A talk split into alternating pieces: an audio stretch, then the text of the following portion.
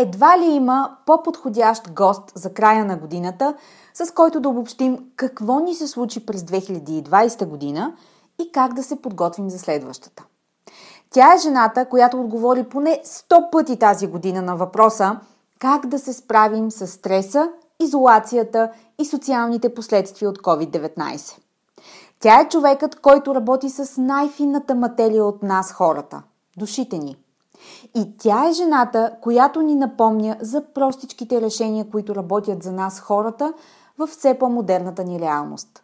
За мен беше чест да разговарям с психолога Ани Владимирова в днешния епизод на подкаста Women Speak Leadership.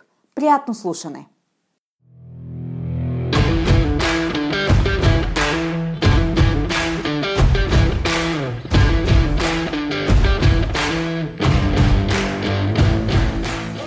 Добре дошли в Women Speak Leadership, подкастът посветен на жените лидери в корпоративния менеджмент и бизнеса. Аз съм Анета Сабова, основател на медийно-консултантска компания Успешни жени.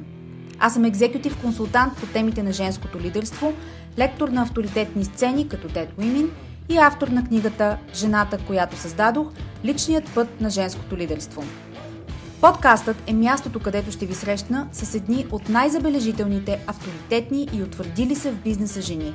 Менеджери, собственици и ръководители, лидери, които играят във висша лига всеки ден.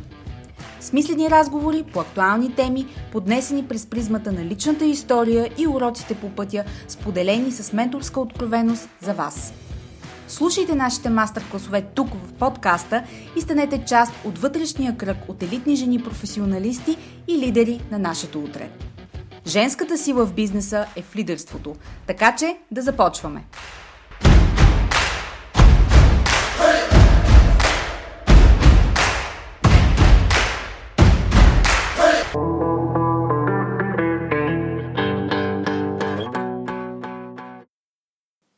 Здравейте и добре дошли в новия епизод на подкаста Women Speak Leadership с мен Анета Сабова.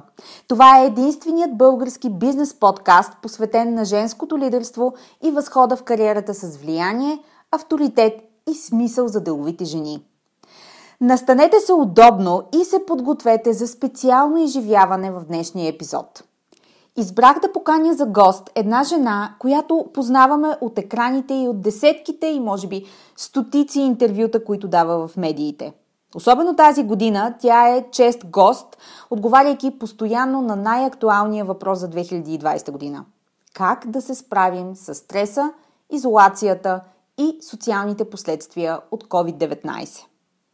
Много се вълнувам за днешната среща, защото вероятно няма по-подходящ гост за края на тази година от гостенката ми днес.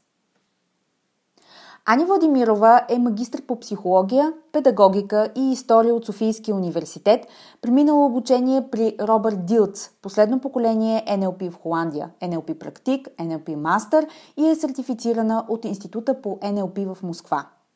Тя е основател и организатор на работата на първия в България сайт за електронна терапия и Therapy BG. Има над 20 годишна практика в областта на практическата психология, а като фирмен психолог създава система от обучителни тестове за различни професионални умения, тренинги за развитие на комуникативни умения, акцептиращо поведение и решаване на конфликти.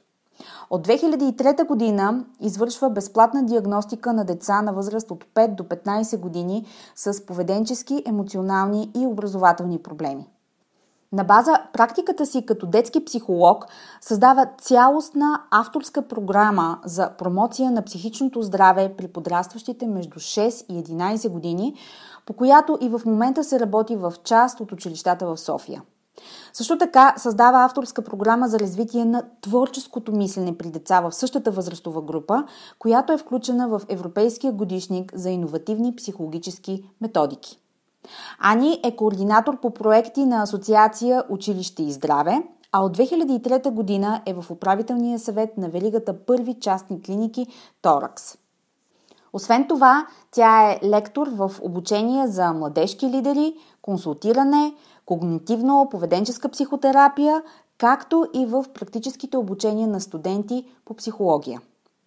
И накрая тя има 15 години практически опит в подбор на участници за различни реалити формати по предварително зададени личностни характеристики и поведенчески профили. И така, както може да се очаква, имам около хиляда въпроса към Ани Владимирова и едва успях да селектирам най-съществените, с които да отговорим на онези дилеми, които срещат предимно жените в деловите среди тази година. Както сами ще чуете и надявам се ще оцените моята жертва, обсъдихме въпроса за балансиране на многото ангажименти в новата реалност. Говорихме също и за съхраняване на мотивацията на служителите в наши дни и как да се справим с всеобщата хиперактивност в бизнеса, защото, да бъдем честни, точно това е думата. Говорим си също и какво се случва в обществото ни днес, отвъд COVID. И защо, бидейки толкова модерни и презадоволени, удряме стена от постоянна преумора и затрупване с грижи. Разбира се, възползвах се от това, че Ани е наш гост, за да обясни какво се случва всъщност, когато хората облагородяват междублоковите пространства, обикалят горите или, като мен, гледат по National Geographic как се строят колиби в Аляска. И накрая Ани дава супер практични съвети и то съвсем структурирано за хората в двойка, за хората, които са сингъл и за унези, които изживяват сериозна криза или болка в момента. За мен лично най-ценното от срещата ми с Ани Владимирова в подкаста е потвърждението, което получих за стратегиите, които избрах да приложа тази година повсеместно. Опростяване, премахване на излишния шум, завръщане към най-важното и повече природа. Сега, за последното все още работя усилено, но съм на прав път. Простичките решения винаги дават най-добри резултати на пук на сложните алгоритми, изкуствения интелект и модерните стратегии в все по-безумната динамика на ежедневието ни. Безкрайно ценна среща, организирана въпреки препятствията на ковидската романтика, както Ани нарича нескончаемите ремонти в София. Записвахме въпреки стържането около нея и само половин час преди да започне стържането при мен. Говорете ми за моментите, в които искам да хвана гората или да записвам в бомбоубежище. Въпреки това, защото и двете не сме перфекционистки и понеже стана ясно, че 2020 година не е точно годината на добре заложените планове, ние действахме. Ще забележите някои несъвършенства на звука към края на подкаста, но проявете стоицизъм и търпение, защото си струва. И тъй като така или иначе посветихме епизода на 2020 година, не че го е заслужила с нещо, но ако мога да си позволя да дам непоискан съвет, не се поддавайте на твърде лесните решения и твърде дигиталната ни реалност. Зум има лимит. Човешката прегръдка няма. По-страшно е да загубим човечността си, отколкото да изкараме грип. Наскоро мернах някъде в Ида, някой беше спретнал изречението, че изкуственият интелект ни помага да общуваме. Ще се боря до последно, за да опровергая подобна философия, защото ако тя се превърне в норма, с човечеството е свършено. Затова, независимо от безспорната нужда да бъдем прагматични и внимателни, нека не си създаваме навици да се пазим до толкова, че да забравим какво означава близостта и човешкото общуване лице в лице. В перспектива да не забравяме, че макар никой от нас да не знае какво е глад и война, в света има по-страшна действителност от COVID. Ние просто имаме късмета тя да не е нашата. И това ще мине. И накрая, преди да ви срещна с Ани, нека да напомня, че подкаста Women Speak Leadership се спонсорира от моята онлайн екзекутив програма Бранда Женско лидерство. Единствената онлайн екзекутив програма, която е основоположен ресурс за жените в средния менеджмент на компаниите и организациите, като им помага да изградят силно лидерско присъствие и да се позиционират с влияние и авторитет за високи управленски позиции. Следващото издание на програмата ще бъде през следващата година, така че ако темите в подкаста резонират с вас и бихте искали лично да работите в тази посока, Абонирайте се за Leadership Notes и следете за актуални новини, свързани с нея.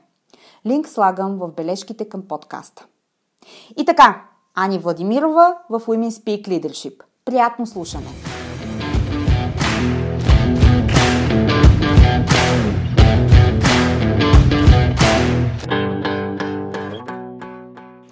Ани Владимирова, за мен е чест. Добре дошла в подкаста Women Speak Leadership. Благодаря, добре заварила. Много се радвам, че днес ще поговорим. Мисля, че няма по-подходящ гост за края на годината, с който да обобщим какво ни се случва тази година. Мисля, че това е най-очакваната да дойде края и година ever в живота на човечеството. А, кой е въпросът, на който отговори около 100 пъти тази година в тази връзка, искам да те попитам? Е най-логичният. Как да се справя с изолацията и кризата? Това е въпросът. Опасявам се, че аз ще го задам, но в малко по-различен контекст, малко по-късно. Добре. Ани, а, ти работиш с душата на хората. Вероятно това е най-финият елемент от а, нас, човеците. А, обаче, иска ми се да сложим 2020 година в по-широка перспектива, отвъд COVID, която е централна тема за целия свят, което е ясно. А, сега, последните 10 години определено се случва една доста динамична промяна в света ни, като че ли съвпадна с а, развитието на социалните мрежи, въобще екологичните промени в света, киберсигурността, раз, възникването на изкуствения интелект, въобще все модерни проблеми и актуалности, които имаме. Какво забелязваш ти обаче? Как се променя светът ни и как ни се отразява на нас хората? Защото аз имам наблюдение, обаче искам първо от теб да чуя. Добре. Тези последни 10 години, то може би си и повече от 10 години, се получи едно огромно технологично развитие, което доведе до една много голяма информационна напредналост на хората, но за сметка на тяхната емоционална адекватност, установяваме ние психолозите. А, оказва се, че хората могат да постигнат много големи финансови материални резултати, да си позволят едно доста луксозно съществуване, но всъщност да са изключително отчуждени и несвързани помежду си като хора. Всичко това в психологически аспект доведе до една дифузна идентичност, а, липса на отговорност един към друг в хората. А, получи се един парадокс, че най-редовно се гонат някакви велики каузи, а в същото време не поглеждаш човека, който е до теб. В социален план това доведе до наличието на страшно много индивидуалисти. Те трудно се сработват, трудно създават връзки. Всеки иска да има като че ли пред себе си най-хубавото огледало. И затова в търсене на този баланс, особено в момента между работа и личен живот, нашия екип създаде една поредица от вебинари. И знаеш ли, докато ги адаптирахме, а, а това е за абсолютно всеки клиент, ние сме с усещането, че ходим в минно поле. Защото хем трябва да покажеш на хората да усетят ресурсите и силите си като личности, хем трябва да им дадеш идея да променят някои нагласи, за да се адаптират в новата среда, и хем на всичкото отгоре да не го заболи този човек, защото в момента хората ужасно ги боли душата. Не толкова телата, колкото душата. Съгласна съм. Звучи доста сложно начинание да се комбинират всичките тези елементи. Не е прост живота в момента, но в крайна сметка всеки прави това, за което е учил. И това, което може, разбира се. Добре, а забелязваш ли нещо друго? Значи, ако в началото на годината, при първата карантина, основната, като че ли емоция на всички беше ступор, страх, неизвестност, хаос, нормално. Сега, в втората половина и при втората карантина, като че ли уж сме по-подготвени, обаче на мен ми се струва, че сме и по-стресирани. И освен това, тук чета в последните два месеца сериозни изследвания на западни организации основно, че а, в частност, жените започват да се сблъскват с а, безпредседентни нива на умора, на стрес, на психически товар. Сега, това а, оправдано ли е? А, може ли да се каже, че в частност жените носят по-голям психически товар и въобще тази преумора, какво да правим с нея? Аз също чета много. А, и тези дни четох за излизането на една нова книга, разбира се, западната преса беше това, на една японка Ерико Кабаяши, Ерико Кабаяши, мисля, че името точно, която е с 4 опита за самоубийство, като първият е бил на 22 години. Сега тази жена е на 43 години, написва книгата, защото коронавируса връща в нея интензивния страх и стрес и се издава тази книга, за да е нещо като превенция на кризата с психичното здраве в Япония. Защото статистически там показва, че през октомври тази година, самоубийствата са отнели много повече животи, отколкото коронавируса през цялата година до момента. О, Япония по принцип е държава с едни от най-големите нива на самоубийства, това не е тайна за никого, но в последните 10 години тя успяла и значително да намали броя. Пандемията обаче връща тая тенденция обратно и нарастването на самоубийствата непропорционално засяга жените, които са с почти 83% повече през октомври в сравнение с миналата година. И само за сравнение ще кажа, че при мъжете те са увеличили с 22%. 83 за жени, 22 за мъже. Аз не знам какво се случва в Япония, това е странна страна, но мога да кажа какво наблюдаваме ние в фитерапи. Защото от една страна настъпи една много голяма пандемична умора. Защото човешката психика получава един и същи удар през много кратки периоди от време, без да се е справила, без да е конструирала опита. То е като да ти рецидивира онкологично заболяване. Все лоши вести и все наблизо. Да. От друга страна обаче виждаме а, ефекта от това в нашите клиенти в терапи, че големия брой болни а, почват да дават един вид на лицето на, на страха в клиентите ни. А, много от клиентите са в някакво тревожно очакване на това зло, на тая болест да ги сподели. Само, че колкото повече това очакване и тревожност се покачва, толкова по-дезадаптирани стават хората. И за да съм по-ясна, дам примера с един мастик, който постоянно държиш опънат, ръцете ти почват да се изморяваш и очакваш всеки момент да ти изпляска, а, обаче хем те боли от умората, хем те е страх от това очакване. Не знаеш кое е по-ужасно. Всъщност, тази ситуация на пандемична умора, тревожност и непреработване на стреса довежда хората до изключително дезадаптирано поведение в момента. Да, има нещо Що такова. До жени, да, да. Да, има нещо такова, защото ам, търсейки начини да отиграем а, това опънато въже, което, а, за което говориш, а, забелязвам, че като че ли се връщаме към съвсем базовите си инстинкти, към базовите си нужди и потребности. А, и ще дам пример, за да визуализирам това, което имам предвид. Още през април и май, когато времето се затопляше и ставаше да. все по, по-приятно, в междублоковите пространства на Софийските квартали възникнаха градинки, Ани. Нещо, което е нали, а, такава рядкост за липсата на зеленина в София като цяло. И още нещо ще дам примери със себе си, например. Човек нали, в вече по-дигиталната ни реалност. Аз гледам National Geographic постоянно за хора, които строят колиби в Аляска и си скриншотвам снимки на пикници в гората. Въобще, това ли е начина да отработим стреса? А, връщайки се към по-човешкото си лице или просто полудяваме повсеместно? Извинявай, въпреки, знам, че за теб полудяваме не е толкова а, забавна а, асоциация, но все пак. Ами виж сега, човека, знаеш поговорката, знае две и двеща. Като ти вземат всичките градски удоволствия под формата на барове, шопинг, фитнес, слизаш на базовите, градинката, пейката, пикника. Той като да слезеш от бързия влак и да видиш гледката. Скоростта някак си я размазва. И сега, когато сме слезли и сме спрели, времето е спряло, гледката е застинала, ние просто я оценяваме. Така че това е съвсем логично и нормално човешко поведение. Да, а, логично и нормално човешко поведение си го записвам, да знаеш. Добре.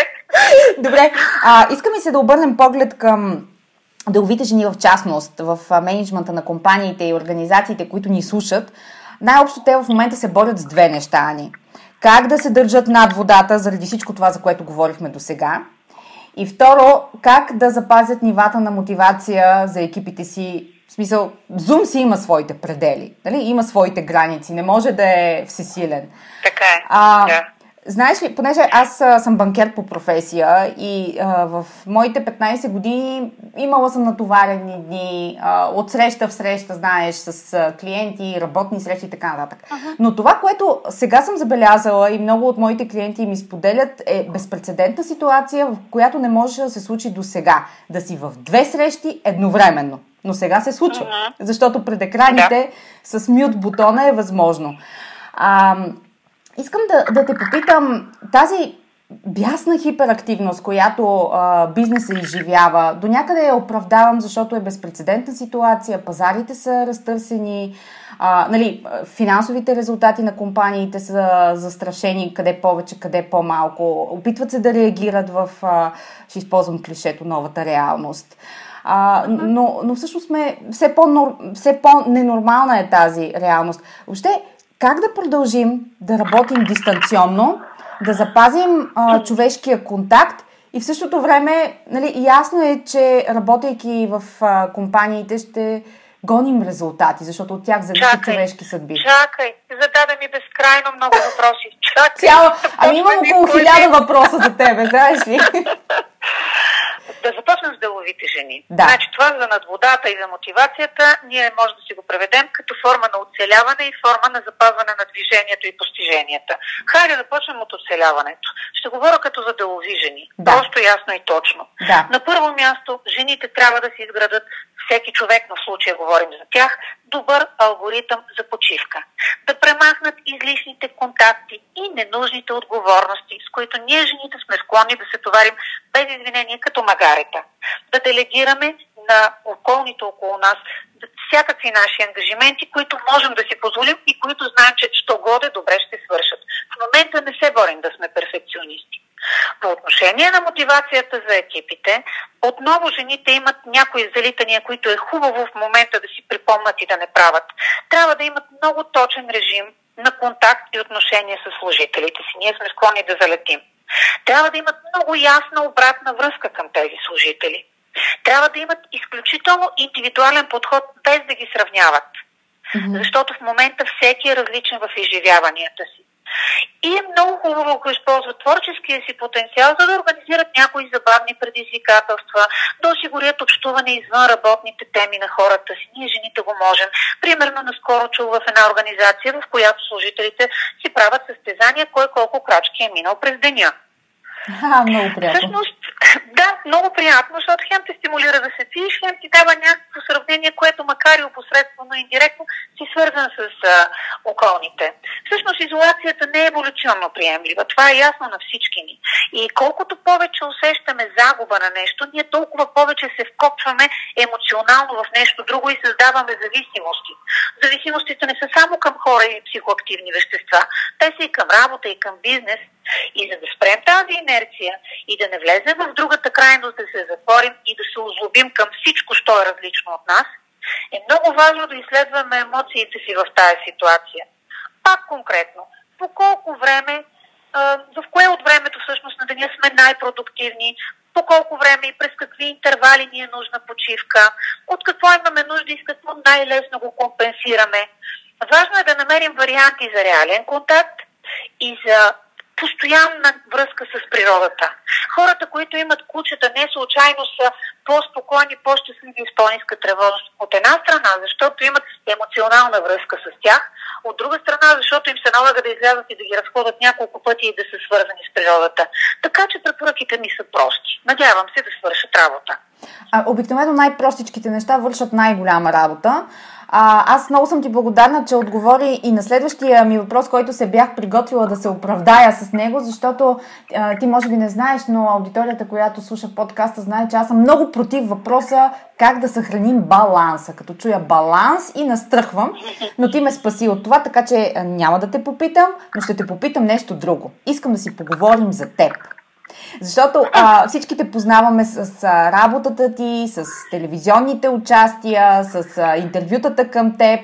А, обаче на мен ми е много любопитно как избра да се занимаваш с психология? Психологията ли те избра, защото ти пасна на душата? Намерихте ли се? Защото трябва да ти кажа, че за една бройка, да сме а, колежки, аз като банкер купувах само книги за психология. Казват, че банкерите, добрите банкери са и добри психолози. А, хората в книжарницата до банката, в която работех, до централата, смятаха, че всъщност аз съм психолог, съдейки по профила на покупките ми. така че, кажи ми, как тръгна по този път? Нека да чуем за Ани от първо лице нищо особено не е цялата ситуация. А, просто учих във време, в което при отличен успех по едно висше образование може, можеше да запишеш и второ, и втора специалност, и второ образование. Имаше голяма възможност да се учи. Аз видях, че страшно бързо разбирам материята във връзка с други изпити психологически и много лесно борава с нея. И явно гените си казали думата, защото в лотарията съм взела нещо добро. Баща ми беше геофизик, който говореше свободно пет езика във време, в което хората не ги учиха на място, а пък Чичо ми беше един от най-големите учени в областта на логиката и философията на историята. Явно съм имала някакъв талант, защото страшно бързо се ориентирах в казуси, в тестове, в всичко, в което другите им беше по-трудно. А нали знаеш, човек обича да прави това, което му е лесно. Така. И на това, така се получи. Много хубаво. А сега в наши дни какво най-много те вълнува в работата с хората? Защото в крайна сметка, как да го кажа, ти си си опосредственик на промяна, на процес, който се случва в един човек. Коя част от тази работа най-много ти допада? Ами ще отговоря като художник. Последната. Финалните стрихи. Сме, сега с екипа сме в, според мен, един исторически момент от развитието на тази наука, защото сме в центъра на една лаборатория и пипаме много внимателно и наблюдаваме по всички правила процесите и самите ние се чувстваме като откриватели в норми на реакции, в поведенчески а, ситуации за групи, за индивиди. Така че в момента това ми е изключително интересно да, знам, че малко такова звучи странно, защото на хората им е повече трудно, но на мен ми е повече интересно, признавам. А, та, понеже си говорихме за тази година като цяло, много ми е любопитно дали ще споделиш а, какво сработи добре за теб и какво ти е предизвикателство. Даже, понеже този подкаст а, си говорим не само за успехите и за хубавите примери, но и за уроците, през които преминаваме. За теб какво, какво беше урок и на какво те научи? Ами, аз на няколко пъти съм го казвала. Научих се да уважавам още повече хората и да имам още по-големи изисквания към себе си. Защото видях а, колко раними са, теоретично го знаех, Виждала съм го и на практика, но а, ако съм виждала раними хора от конкретни обстоятелства, сега виждам наранени хора от едни иллюзии, фантазии, една психоза, което ме кара да пипам много внимателно и от друга страна да имам още по-големи изисквания към себе си, защото отговорността е по-голяма. Да. Така че това според мен е най-големия урок а в момента. А когато се сблъскаш сама себе си с а, трудна ситуация или болезнена или разочароваща, имаш ли си, понеже говорихме в началото а, за деловите жени, че това е момент на оцеляване, в такива ситуации имаш ли си собствен механизъм за оцеляване, така да кажем survival kit, което ти помага а, бързо или по-бавно, всеки със своята крачка да се измъкне? Виж сега, в това да се справим има две тенденции. Една е предишния опит, който си натрупал, а другата е философията ти, начинът ти на мислене, фокуса върху това, което се случва. Аз по отношение на това, което съм научила, живота ми е бил страшно много и съм научила от всеки удар страшно много. А, но честно да ти кажа, аз не бих имала доверие на човек, който ми казва как да премина през горяща територия, ако не го е правил, а го е гледал на сателитни снимки. Така че много ми помага да премина през горящата територия. А от друга страна са моите лични човешки човешки убеждения, които са базирани основно на десете Божи заповеди и още стотина като тях и на навиците ми от спорта. Така че това е което ме води, не е сложно. А, пак да кажем, простичките неща най-много работят. Само едни 10 Божи заповеди и още 100 като тях. Да. Добре, Ани. А, на прага сме на най-чаканата в човешката история година. А, какъв съвет би дала на тези, които те слушат и които със сигурност са си извадили листи химикал, защото съм предупредила, че ти ще си гост в подкаста. Добре. А, в този момент съм забелязала, че хората са или крайно рационални, или крайно емоционални. Затова ще дам две групи съвети. За рационалните и за емоционалните. Чудесно. За рационалните точно по три, както ги искаш. Да се слушват в потребностите си и да не ги смятат за егоизъм. Защото околните много често се опитват да ни го вменят. Но това е много важно в момента да научим и да усещаме собствените си потребности и да се грижим за тях. На второ място, осъзнавайки ги, да се грижим за всяка част от себе си, без отлагане. В момента първата помощ за нас, от нас е най-важна. И на трето място да създават планове, които ги вълнуват и предизвикват любопитството им. Защото ние стъпваме върху опита от миналото, живеем в настоящото, но това, което ни води напред е мечтата за бъдещето. Така че убивайте мечтите си. Сега е времето да мечтаете и да сте любопитни към това, което ще ви се случи. Макар, че това не знам колко е рационално, но поне го обясних рационално. А що се отнася до по-емоционалните, да оценяват живота си спрямо околните в сравнението. Затова съм го разделила в главата си на различни типове съвети, които дадеш на хората, които са в двойка, на хората, които са сингъл и на хората, които са с някакво интензивно усещане за тревога или за самота. Така. На първите, които са в двойки и в семейства, имат изключително много отговорности за всичко около себе си, моя съвет е да си спомнят някоя жена, баба, леля, майка, която вече не е с тях. Останала е някъде далече в миналото.